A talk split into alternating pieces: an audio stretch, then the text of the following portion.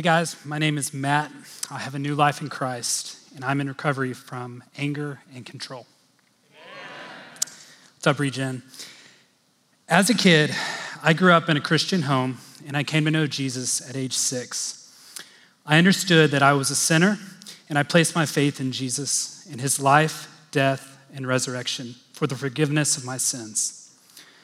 But looking back, I realize now that I never fully followed and surrendered every aspect of my life to Him.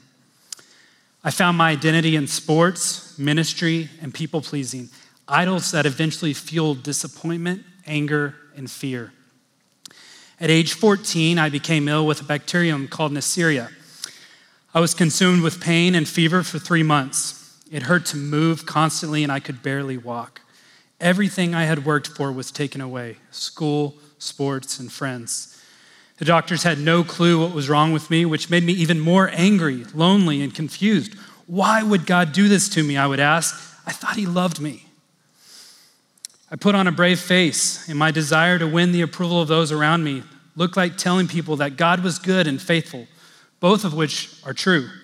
But in those moments, I wasn't sure if He was. I was angry at life, and if I'm honest, at God too. I was angry that my circumstances were so hard. One day, in my stubborn pride, I tried shuffling over to the bathroom and, of all things, ended up stubbing my toe. I literally fell flat on my face. I snapped. My long suppressed anger at God came raging out of me. I told God, This is your fault. If you really loved me, you wouldn't have let this happen. Immediately, instead of lightning bolts, I was overcome with a sense of peace and love. I started weeping and was reminded of God's love for me. A few weeks later, ironically and providentially, I got to a doctor who found the problem. I slowly regained my strength. Um, however, in my junior year, I had yet another bacterial infection. Yes, you heard that right. This time in my liver which left me bedridden for three months. High school was very lonely, frankly, because I wasn't there. Another infection brought on another bout with anger, which, let's be honest, had entitlement at the root of it. I learned, I learned to cope with my anger by turning to pornography instead of turning to Jesus. And that addiction followed me through college and into my mid 20s. I was enslaved to my sexual sin of pornography and masturbation, and no one knew or needed to know, so I thought. When I was 26, I worked my way up to my dream position. I oversaw student activities at Dallas Baptist University. It was here that I hit a breaking point in my pornography addiction. As the stress and work responsibilities increased, so did my isolation and fear of rejection. I knew something had to change, but I didn't think I could confess my addiction without, without losing my coveted job. I felt trapped. I would attend various recovery programs, one of which was Regen. I remember walking in through those doors, feeling the shame and fear of seeing someone I knew. Sure enough, I would run into someone either working for or attending DBU and would leave because I was afraid of my secret costing me my job. There I was, gaining the world and losing my soul. So let me stop for a second in case you may be feeling like I once did if you're here tonight and it's your first time, welcome. I am so glad you're here. It takes courage to sit in that seat and admit that you need help. And the reality is, we all need help. And that help is only found in Jesus.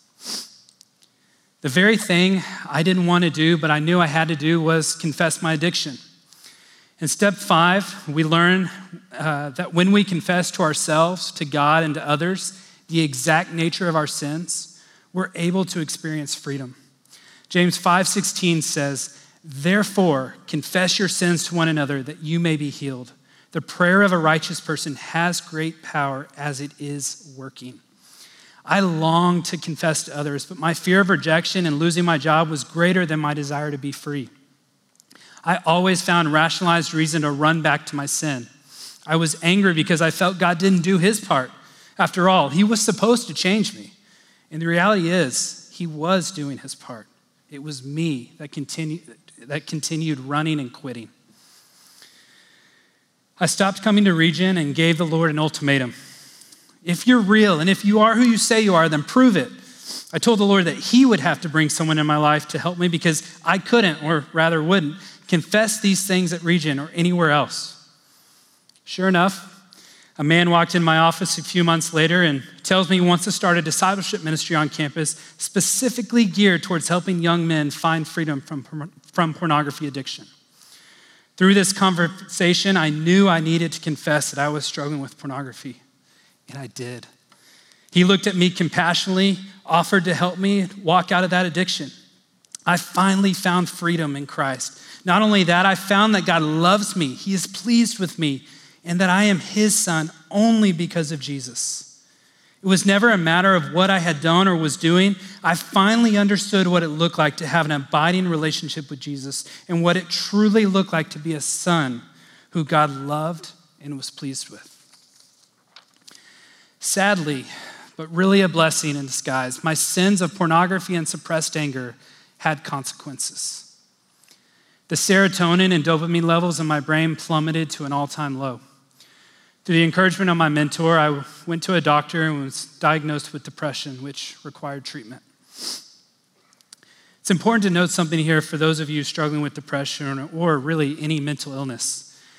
Just because someone is suffering from depression or mental illness, that does not necessarily mean it's because of sin. We live in broken bodies subject to decay, and the brain is not immune uh, to the fall. But the Bible does make that clear that sometimes sin can, in fact, lead to depression or other sicknesses. And in my case, the latter was true, at least in part. It's from here that the Lord used depression to define my character and trust in Him. In spite of everything I had already been through in my life, it was this season, the suicidal thoughts, feelings of unworthiness, and sleep disturbances that together were the hardest battle I've ever faced. For over three years, I battled depression. I eventually came back to regeneration to help process and walk through these deeper struggles. Don't get me wrong, the steps we learn in this program are helpful no matter the addiction or affliction. But I want to encourage you that if this is your struggle, keep going. Set your minds on things that are above, which is Colossians 3 2, on whatever is true, whatever is pure, and whatever is lovely, Philippians 4 8. As often as you're able, look upwards to God and outwards to others, not inwards to self. With the encouragement of faithful men around me, I continued becoming the man God intended me to be broken, which is step one, dependent, that's steps two and three, and fully surrendered to glorifying God, which is step seven, follow. By God's kindness, He has healed my mind from depression and used my suffering for my good and ultimately today for His glory. In step 12, I learned that real freedom is found in fixing my heart on Jesus at all times to receive and walk out all that He has for me.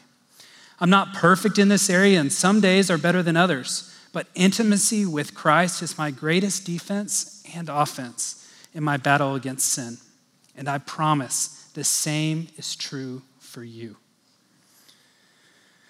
Don't let pride convince you to manage your sin uh, on your own or to keep it a secret.